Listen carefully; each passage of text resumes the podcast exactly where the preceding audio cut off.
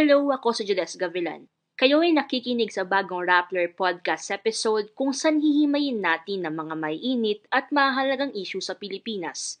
Ito ang Rappler's News Break Beyond the Stories.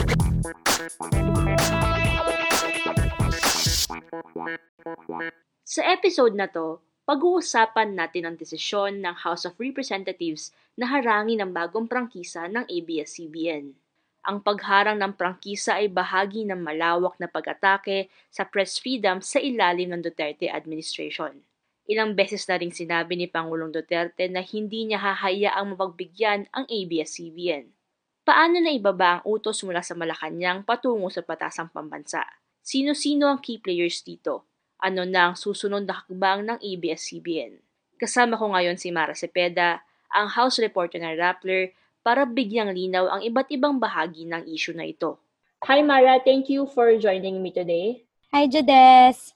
So I think for my first question, we know on July 10, the House panel rejected the ABS-CBN franchise renewal. Can you walk us through what happened that day, including siguro yung voting process na parang nabigla yung lahat when they announced the voting procedure? Okay, so I think what was quite confusing on the day was yung pinagbotohan nila na technical working group report. So the last hearing on ABS-CBN franchise was conducted just the day before that, July 9. At the end of that hearing, the House Committee on Legislative Franchises chairperson, Franz Alvarez, authorized the formation of a technical working group composed of representatives Pablo John Garcia, XJ Romualdo, and Stella Kimbo to essentially consolidate all the major findings in the past 12 hearings on ABS-CBN's uh, franchise issues. And then they will be making the assessment and the recommendations to the mother committee. We were able to get hold of a copy of the technical working group just before, siguro within the hour before the the hearing for the actual day of voting was convened.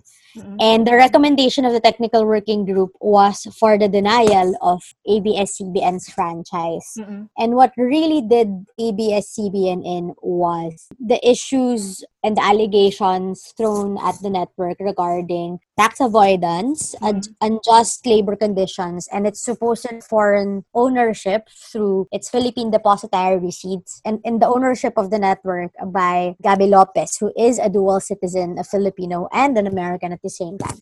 We know that Representative we know that Representative Kimbo signed it with dissent. So when that technical working group was presented to the panel on July 10, the motion that was made by Congressman Mike Defensor, I believe, was to adopt I moved to adopt the resolution and the resolution is to deny the franchise. So if you are if you want to give an, a franchise to ABS-CBN, you would have to vote no. So to say yes to ABS-CBN, you have to vote no. And if you want to kill the franchise, say no to ABS-CBN, you have to vote yes. So there was a little bit of confusion, really.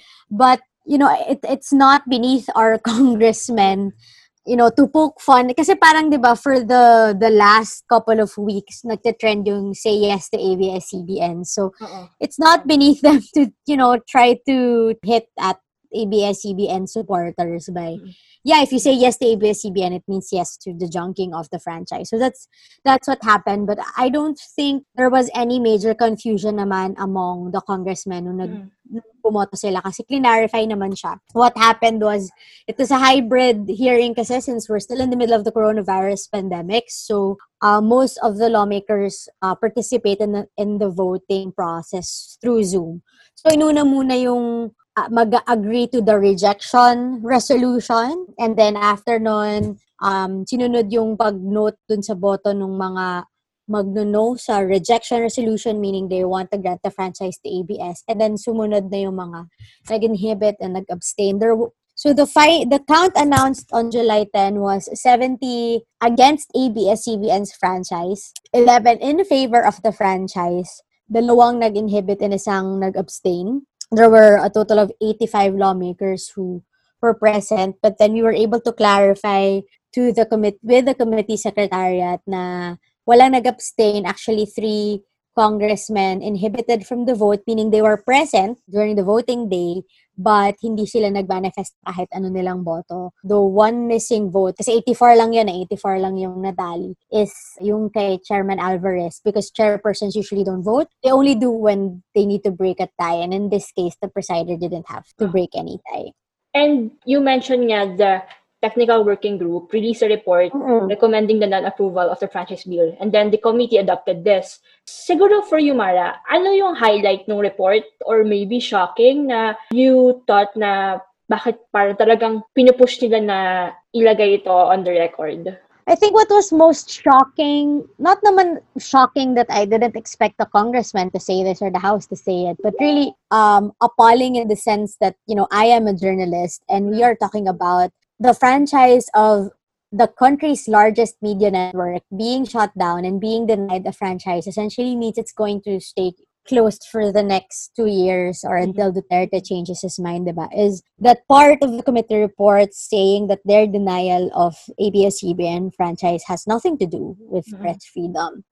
Because they keep on insisting, and it was all too clear also because even the speaker um, said that this is, isn't an issue of, you know, silencing the press, but going after big businesses who take advantage of the law just to protect their business interests, who use the media companies they are affiliated with to protect their business interests. They keep on insisting that, but we know naman for a fact that the issue of legislative franchises, the application of it, the granting its denial, is not really a legal proceeding, but it's actually more political Mm-mm. Because we did um our, our my co-reporter si Aika Ray our Senate reporter did um, a study before on how fast or how slow Congress, both the House and the Senate, deliberated, uh, processed, and approved the uh, franchises of other major broadcasting networks. And sobrang bilis, it did not even take them months, similar like with the ABS-CBN franchise. In the House, parang on average, it's between 11 to 20 days between pagpasa ng committee report until maipasa on third uh, and final reading. So, mabilis siya. And hindi sila nagkaroon ng extensive hearings. And these major broadcasting networks are also owned by businessmen who Mhm. dabble into different industries also. Siguro hindi sila katulad ng mga Lopezes who pissed off the president that much. Kaya ganon. Mm-mm. But as to the allegations na sinight ng committee that convinced them to deny the franchise, hindi naman ako nagulat. Kasi it was pretty obvious based on ano yung mga issues na grinil talaga ng mga lawmakers ang ABS-CBN executives and their lawyers. And as I said earlier, it's really the issues on tax avoidance, meaning the first is tax avoidance. They're accusing ABS-CBN of using its subsidiaries like Big Dipper Mm-mm. and kahit yung Lingkod Kapamilya Foundation as uh, tax shields, as tax avoidance schemes. And we know that tax avoidance is not illegal. And we did, we did have several government agencies saying naman na uh, BIR, BIR officials were saying that ABS-CBN paid its proper taxes over the years. Uh, but for the lawmakers, having these different companies and kasi like yung Big Di- Dipper, for example, it's an IT-enabled company that essentially allows one of the serv ang kliyente niya ABS-CBN primarily. And one of their services is to turn analog video into digital. Mm-mm. Yon. Kaso ang problema kasi ng mga congressmen doon, Big Dipper is registered with PEZA. So kapag PEZA registered ka, meron kang mga tax exemptions. So the lawmakers are arguing ni-register ni ABS-CBN si Big Dipper sa PEZA para hindi nadadagdag dun sa mga babayaran nilang taxes. And Big Dipper doesn't really have any other client apart from ABS-CBN. Issue then with the lawmakers eh, ay yung block time arrangement with Amcara Broadcasting Network. Mm-mm. Congressman, uh, Senior Deputy Majority Leader Boying Rimulya actually called Amcara as a dummy of ABS-CBN. ABS-CBN used to have a 49% stake at Amcara. Meron siyang, meron din siyang block time arrangement with Amcara. Ito yung nag run ng Channel 43 na ginagamit ng ABS-CBN para makapag-air ng mga digital channels niya like DZMM, KBO, yung Pamilya Box Office, Mm-mm. through TV Plus. Parang ginagamit nila yung block time deal na yon with Amcara. Nung it was clear that the president is not gonna stop threatening ABS-CBN, the media giant sold its shares sa Amcara December 2019. So suspicious din nga uh, yung pag-release nila. Kasi likely they're, they're, they're doing that para ma-cure kung ano man yung magiging allegation sa kanila. But even then, it, this wasn't not enough for, for the congressmen. They were able to make the Amcara executives admit that yung transmitters na ginagam- ginagamit ng Amcara for its digital television services ay ABS-CBN ang bumili. Mm-hmm. At apparently, kahit meron siyang sariling franchise, si Amcara, wala siyang sariling shows. They're purely functioning as parang pang-block time with ABS-CBN. And some of its executives have were former ABS-CBN uh, officials too, pero hindi naman sila serving in the current capacity.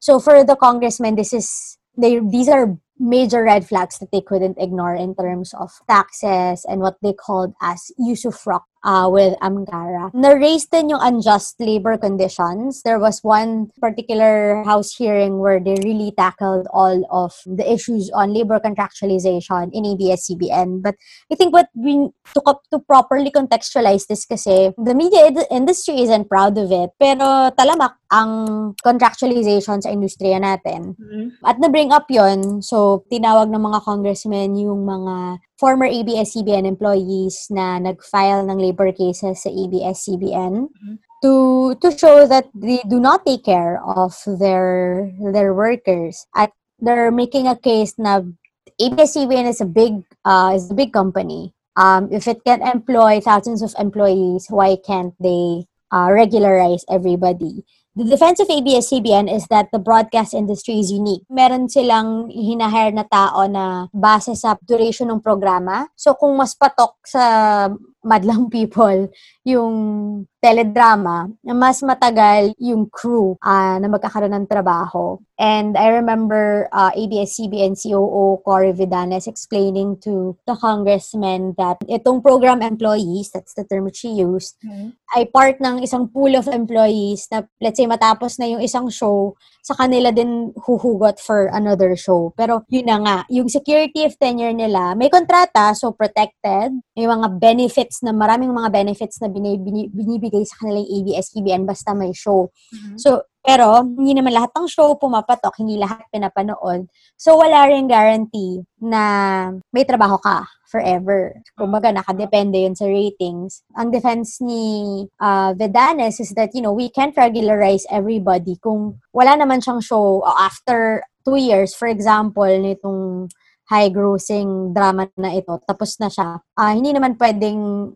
hindi ka na nagtatrabaho na binabayaran ka daw ng ABS-CBN. But again, Congress didn't have any issues with the other labor yeah. uh, concerns of, for example, GMA7. Yung sa GMA7 kasi, pumasa siya, pinasya siya ng house, mabilis. Mabilis yon. Nag-lapse into law yung, yung, yung bill, so Duterte didn't even have to sign anything para mag-grant, ma-renew yung franchise ng GMA. Pero na-approve yung franchise nila kahit pending yung kaso nila at the time uh, regarding dun sa mga talents nila. Mm-hmm. At yung talents nila, nanalo sa lower court, nanalo sa Court of Appeals. Mm-hmm. And I think itataas na ng GMA management yung kaso.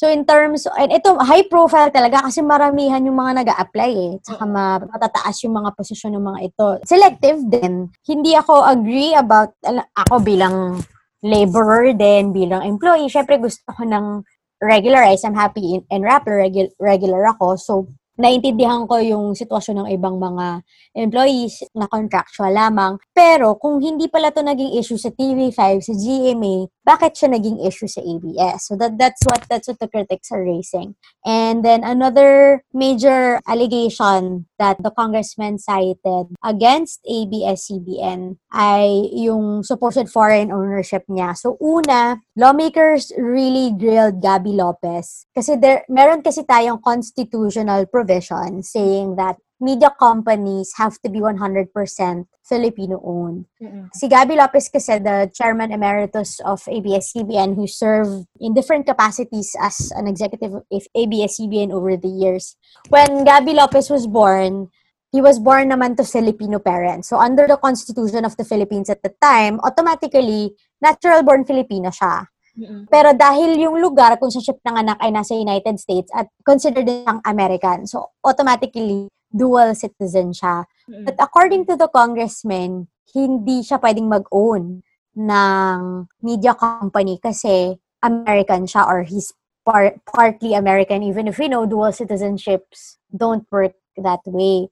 The congressman argued the constitutional rule on media ownership is for Filipino citizens only, even if that provision is not specific in the 1987 Constitution. And it doesn't make any distinction against dual citizens. And then they also said that ABS-CBN is supposedly foreign-owned because it sold Philippine depositary receipts to foreign firms. So PDRs is a financial instrument that broadcast companies, media companies in the Philippines use so that mag, para magkaroon ng foreign investment without the foreigners getting any rights to manage or own the network. Mm-mm. So siguro the way to explain this in layman's terms if is if, if I'm if I'm a foreign firm and I want to invest in a company, a media company, para ako nagbebet sa kabayo, mag lalagay ako ng pera dun sa kabayo slash the media company. Pag nanalo si kabayo sa karera, dun ako kikita. Pag nata- pag walang earning, meaning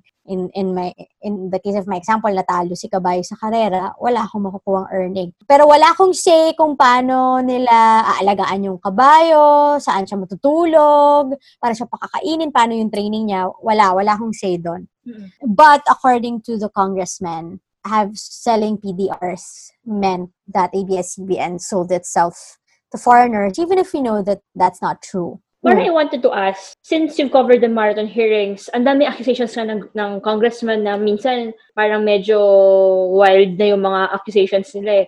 Pero would you say na ABS-CBN were able to defend itself against the accusations ng lawmakers? Or would you say na marami or enough yung mga government agencies like BIR saying na walang mali sa ginawa ng ABS-CBN? I think that ABS-CBN was able to answer all the allegations against them. For example, the, the, the, the counter arguments I've been citing the past few minutes, hindi ko nga sagot yun, eh, sagot yun ng, ng ABS-CBN tsaka ng mga lawyers niya. And I think one thing that's consistent also in all the 12 hearings was that all the different government agencies that you know congressmen asked actually cleared ABS-CBN of violations. Nagbabayad ng tax? Oo, nagbabayad ng tax. Ah, illegal ba ang PDRs? Hindi. Does it mean they have binigyan ba sila ng rights to own the network? Hindi. Uh, even the DOJ, when when sought for an opinion during the hearing, said that Gabby Lopez is a Filipino. But even then, um, the lawmakers already are dead set on, you know, they have their own interpretation of the law and the and because franchises fall under the responsibility of congressmen, it, it falls into their power. Kung ano man yung discretion nila, yun yung mananaig, regardless of whether we agree with it uh, or not. But yes, ABS-CBN was able to respond to that. In the last hearing, the major issue was its alleged bias reporting of issues, and lawmakers really used the time to bring up old articles of ABS-CBN that were erroneous Mm. but ABS-CBN was able to issue the necessary corrections. Uh, ABS-CBN News Chief Jing Reyes also said that you know their reporters constantly strive to keep their biases in check. When there's a complaint uh, about uh, an ABS-CBN personnel, they have an internal ombudsman in the in the company who actually looks at these accusations and investigates and recommends the proper and administrative punishment if if that's if that's necessary. And then she said na kapag may mali, they acknowledge it and they do make the correction. So a lot of the articles that were brought up during the hearing, the correct na siya ng EBS-CBN or na-address na siya. And they didn't deny naman that they actually made a mistake or they did not immediately see the side of a particular party involved in the story. They acknowledged yung mga pagkukulang nila.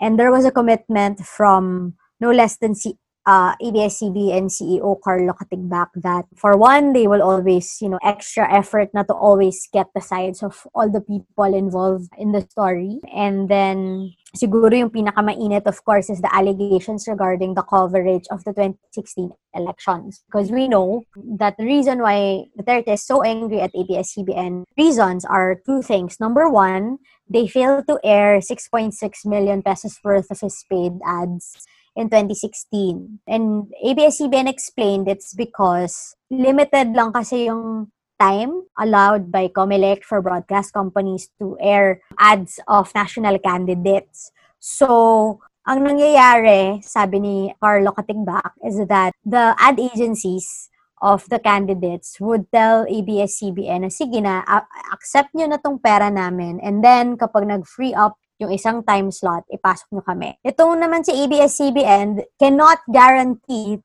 that the advertisement will air but still accepted the payment. Mm-mm. And that's the problem because he accepted the payment for 6.6 million pesos worth of Duterte ads but was not able to air them. And what pissed Duterte even more was that kahit, kahit na may ganong problem, on the last day na air pa rin yung isang ad that then uh, opposition senator and vice presidential candidate Antonio Trillanes paid for. It's essentially an anti-Duterte ad, mm-hmm. you know, that featured um, him cursing, promising to kill, and um, saying his controversial rape remarks. Mm-hmm. At nag-feature ito ng mga bata. And it really pissed Duterte off. Because obviously, the, the goal is to make people afraid. I don't want my children to watch a president like that. And so ABS-CBN did not apologize for airing those ads. Kasi it's still, you know, a legitimate ad that was paid for. Hindi naman siya prohibited by election laws. So parang for them, it's it's just any other content. But again, it because of the elections, everything has, you know, political implications also. Nag-apologize si Katigbak, not during the House hearings, but way back before when the Senate did one hearing on ABS-CBN's franchise application, uh, apologize to the president kasi going back to the 6.6 million of pesos worth of unaired ads, naibalik nila agad yung 4, 4 million pesos worth. 4 million pesos. Pero yung natitirang 2.6, Katigbak said they, he admitted they were delayed in refunding it. And by the time they actually decided to push through with refunding it to the president, galit na si Duterte, ayaw niya nang tanggapin, i-donate na lang daw sa charity. But it was never explained why they were late. He, he sort of just, Katigbak said, we were late uh, and we apologize for that. Mm-mm. In the committee report, hindi nagbigay ng judgment ang lawmakers, ang committee on the bias reporting of ABS-CBN. But sinabi lang na it, it, they should take the time to, to, to reflect and think about why these issues of bias reporting Oh, and I want to add pala na hindi lang ads ni Duterte hindi na-earn ng ABS-CBN in 2016. Mm-hmm. It turns out sobrang dami pa lang ibang candidates. Apparently, this is really a practice that they have been doing. And pinagalitan din sila ni uh, Cavite Congressman P.D. Barzaga na, ba't kasi kayo tumatanggap ng payment for ads na hindi nyo naman pala mapapromise na ma-air. But, you know, it, it, it's business. You know, it, it, it's the call that they make. Other national candidates who, who paid for ads that did not air include Duterte's closest rival, si then in, uh, former Interior Secretary Mar Rojas, his running mate and now Vice President Lenny Robredo, yeah. and several candidates including Kiko Pangilinan, Ralph Recto, uh, Francis Tolentino. So it cuts across different political parties. Pero hindi na-establish properly during the hearings kung na-refund silang lahat. Wala namang umaalma na hindi sila nabayaran. So it looks, it, maybe they have been paid for, but these weren't clear during the hearing. But Mara, you mentioned kanina yung sa last day ng ano, hearings na they tackled yung uh, mga grievances ng mga lawmakers mm. sa mga report ng ABS-CBN. Parang majority nga ng hearing nga talaga ay they devoted or arguing over reporting, coverage, and even concepts related to journalism. Di ba they even invited this uh, newsreader, na former newsreader na paano bang proseso sa ABS-CBN noon. Mm. Uh-uh. Can you tell us how it was like covering the marathon hearings? Especially itong part na they discuss uh, things related to journalism. As a journalist, ano yung main takeaways mo? I was really disgusted and angered by the nitpicking that happened because I, I, I, I can understand the other hearings eh. Kasi it involved law, violations in law, and may point by point batuhan ng arguments. Lawmakers on one side, lawyers of ABS-CBN on the other. Yun kaya ko pang sikmurain at you know, try to understand where both parties are coming from. And ah, may point si lawmaker, ah, may point si ABS. Pero may point din si lawmaker. But they're politicians telling reporters how they should write their headlines. That's not a call for you to make. Because obviously, the egos of these elected if these people we elected into power were hurt and they feel like it's payback time because the fate of ABS-CBN is on their hands. I was angered by it because they weren't listening. They were hurt by the stories and they, they think that whenever a story paints you in a bad light, bias na siya, bias na yung reporter. Not even considering that maybe the reason why you were painted in a bad light in the story is because you did something wrong. You did something illegal it's so frustrating for me to cover that because personally I have experience writing stories and I have been trained that I should never release a story na hindi ko na corroborate twice, thrice, four times, kung kaya mo ten times, i-corroborate mo yun paulit-ulit. Different interviews, different documents. Tapos, sasabihin lang nung politiko na hindi hindi hindi fair yan kasi it's negative against me. Sir, that's not how journalism works. Mm-mm. And I have experiences in the past na I do have, you know, a solid piece and some politician in, I, I wrote about in that story will text me and debate me about parts of my story na dapat ganito or bakit ganito yung pagkakasulat mo. It's frustrating because I think it's so easy to throw the word biased Mm-mm. reporter these days you know, being biased is not something we can escape from. Bias is the way you view the world, the way you see the world. And that's shaped by the moment you're born into this world. Your biases are shaped by how you're raised by your family. Who are the people in your family? What school they're going to send you to? Who are the friends you're going to develop? What company you're going to work for? What philosophies will prevail in that company? And as journalists, number one, we are trained to manage our biases. And I can see that in ABS-CBN reporters I have you know have the honor of working along with sa sa field um, objective yung mga tanong nila well researched sila. Yung mga ABS-CBN reporters na mga kabit ko ay lagi kong binabantayan. Mm-hmm. kasi alam ko yan yung mga yan nag, lagi nagpapakitang gilas lagi nagko-corroborate din like me at hindi lang surface level questions yung mga tinatanong. It was very frustrating but at the end of the day wala kang magagawa eh. ABS-CBN was placed on the hot seat and they were at the mercy of these congressmen who decided, you know what, it's payback time. You made me upset with one of my with one of your stories, and then it, it's payback time. I always say na we always put politicians, especially you know politicians we elected into power into a higher standard precisely because they are supposed to be better than us. But I think in that particular hearing, a lot of these House members show that they really aren't, and we really should reassess the way we choose our leaders uh, pag elections. And we know ilang beses na na-mention ni President Duterte yung galit niya sa ABS-CBN, eh, di ba, sa mga, uh-huh. sa mga interviews. So parang it's smooth na to say na hindi ito backed by the administration itong efforts against ABS-CBN. But I'm curious, uh-huh. Mara, paano na ibaba yung plan na ito against ABS-CBN from Malacanang to the House of Reps? Sino-sino yung key players na nakita mo? Mm-hmm. I think what we need to understand about the Philippine Congress is that even if the Constitution meant for the legislative branch to act as a checks and balances to the executive, in the House, traditionally in Philippine or skewed Philippine politics, the House delivers and votes as the president wishes. May transactional politics dyan kasi yung pag-release ng budget sa iba't ibang distrito na nirepresenta ng mga congressmen ay nakadepende sa kung gusto ba silang bigyan ng presidente o hindi. In that case, parang give and take yon Sige na nga, I'll vote in favor of your pet bill, bigyan mo lang ka na kailangan ko for my district.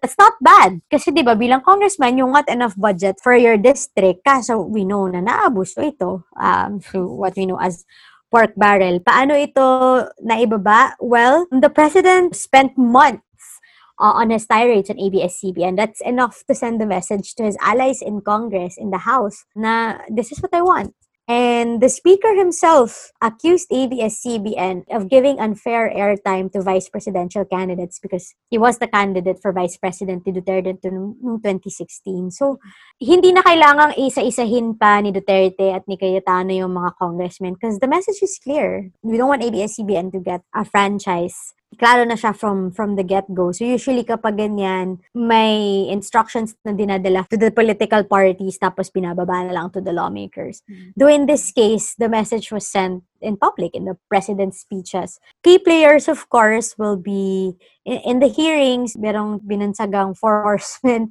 of the ABS-CBN hearings. So these are the four congressmen na kung ano yung highlights uh-huh. ng committee report na hinighlight din sa mga stories ko, hinighlight natin sa podcast na to.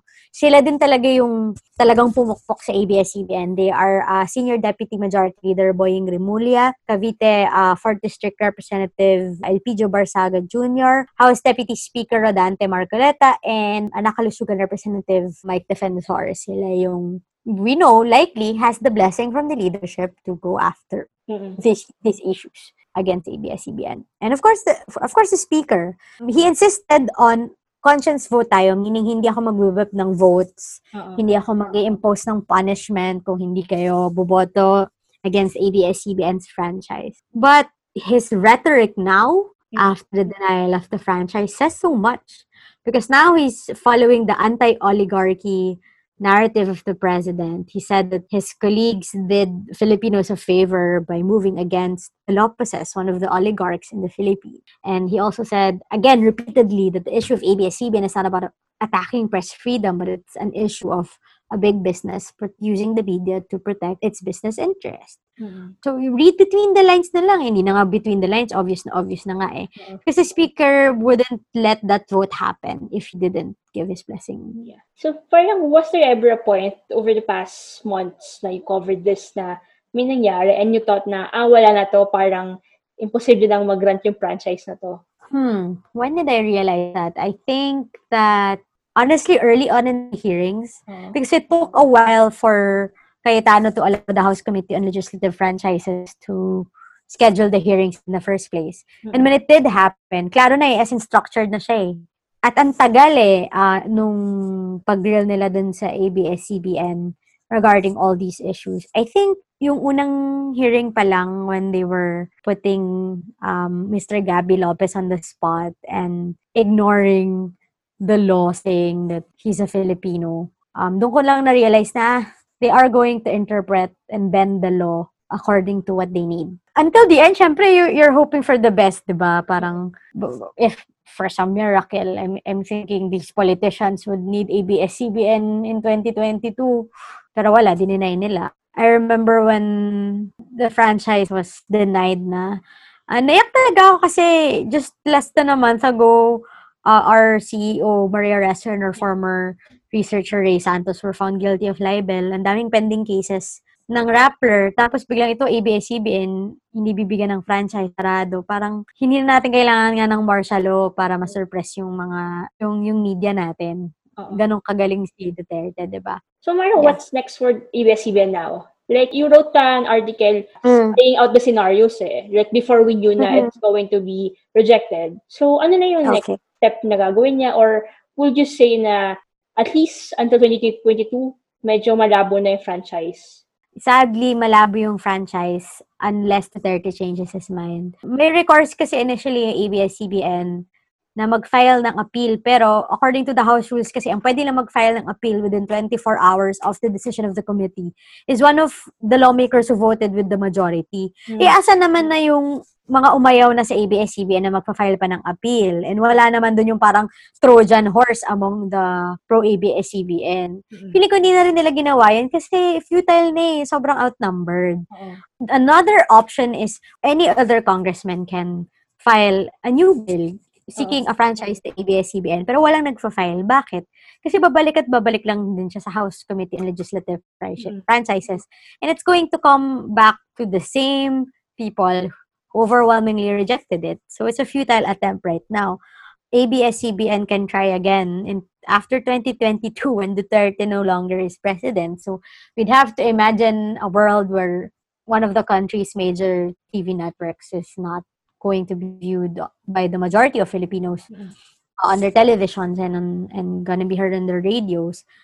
But if Duterte suddenly decides and tells his allies in the House, oh, bigyan niya na ng franchise yan, then probably someone will file a bill and then magkakaroon ulit ng hearing and they'll grant it. Yung House naman kasi consistent naman yan eh. You try to expect they will um, be more critical of the president, but Oo. hindi hindi siya nangyayari. So, it's very bleak right now for ABS-CBN and my heart goes out to them. Uh, we're recording this podcast July 15, 2020 and lum- ngayon naglabas ng statement yung ABS-CBN that they are going to start laying off workers August 31. And masakit yun kasi hindi lang to basta-basta mawala ka ng trabaho, mawala ka ng trabaho habang may pandemic. Oo, na So, sobrang lala na economy natin ngayon. Mm-mm. It's not as if pwede kang mag-job hunting. Alam mo yun na parang buong araw kang pupunta sa different offices. Hindi, hindi ganun eh. Oo. Um, And marami It- it- company it's na naka-freeze hire kasi nga they're reeling from the loss because of the pandemic. oh, and the same goes for, for media. 'Di ba Parang, you're right. We're not in a position to hire people right now kasi the focus is to for companies to stay afloat. Oo. And that probably means not hiring new people. So, Mara, you mentioned kanina na parang the chance na ma-turn yung situation around is if Mhm. Duterte changes his mind. So, this Mm-mm. reflects talaga yung pagiging rubber stamp kuno ng Congress na hindi lang under Duterte. Like, years nga, nag- parang ganito na yung setup eh. I wanted to Ah. ask, what is it with the House of Representatives na makes it more vulnerable to being a rubber stamp of the executive na mas vulnerable siya na ma-maneuver ng executive branch ng government. It's in the very nature of the structure in the house kasi if you're elected as a congressman or congresswoman, you represent a specific district. Yung district na yon, yung budget for it, nakadepende yon heavily sa ano yung magiging decision ng executive and different government agencies kung mag, how much they're going to allot to your budget. So, lawmakers tend to always guide their decisions in if I vote for this bill, transactional politics, give and take. If I vote for this bill, papayagan mo bang dagdagan yung budget ko para matapos yung bridge? Or para matapos yung barangay health center? Ideally, ganun yung nangyayari. Pero in the end, kasi parang these are uh, nagiging excuses na lang kasi to para mag-park ng funds and to to steal more money from the people. Yung parking of funds, nag, ano yan, scheme yan na there's a part of the budget that's going to be parked in, let's say, District A of Province A. But ang makakakuha talaga ng pera na yon ay si Congressman B. And it's not going to go to his district, it's going to go to his pocket. Ganun eh. Ganun yung nature nung, nung house. Will there ever be a chance na magbago ito? May naisip ko bang way kung paano? Well, we, we hope it's gonna change, but Yeah. it's this is a sys- systemic problem. Yeah, oo. Diba? It's not going to change overnight. I mean, the Supreme Court ruled the PDAF or the pork barrel funds as unconstitutional, but it's still there. Mhm. Tinatago na lang ng ating mga lawmakers in the allocations per district under different government agencies. But it's still there. Hindi na, hindi na siya nakalagay into bogus uh, non-governmental agencies, diba? Mhm. We hope for the best, but I don't think it's gonna be anytime soon. Kasi it would have to mean we need to be electing a speaker that's willing to stand up to the president. Eh, anong nangyayari, you're not gonna be speaker if you're not close to the president because the law, the congressman would want to elect a speaker that is close to the president para pag may gusto silang makuhang budget from or project from the president, kaya nilang sabihin kay speaker, the speaker can tell the president. So, it's a circle that's very difficult to break and I think tinan mo ano yung mga the political dynasties are still so prevalent in the house. I mean just look at it. The speaker and his wife sa sila ni Cayetano, they're both house members. Mhm. At maraming ganyan yung iba kung hindi mag-asawa, magkamag-anak, magkapatid. And, you know, this problem that we have in our political system, down to the barangay level yan. So hanggang, I don't know, it's it's it's a little bit, it's quite bleak really for ABS-CBN Mhm. um, right now. Because I don't think the, the, the nature of our legislative branch will be changing anytime soon. At ganun din sa Senado, ah. I mean, Mario, for my last question, Mm. uh, siguro medyo pessimistic or what. Pero with what they did with ABS-CBN, and we know what they did with Senator Leila de Lima, and with the laws that the president wanted, like the anti-terror law, the death penalty bill, napasa to sa House. What's the worst thing that could happen pa in the future, at least until 2022? Ano yung worst case scenario na nakikita mo? I think what the House just proved in the way it's you know, operating this past few months during the pandemic, kahit dyan na lang eh, recently eh, is that, you know, what Duterte wants, the House will give to Duterte. I mean, the anti-terror law was not even in the agenda of the House. Kasi Cayetano wanted the House to pass a lot of coronavirus response bills because he was telling the public, I can't schedule the ABS-CBN hearings agad because we have to help the government in its response to the pandemic. So, pinasa nila lahat yung bills. But then, when they were told na, oh, the president's going to certify the passage of this bill as urgent because senators passed the anti-terror law ng February. Pinasa ng House. I mean, in the middle of the pandemic, they, they prioritized it and it was really fast.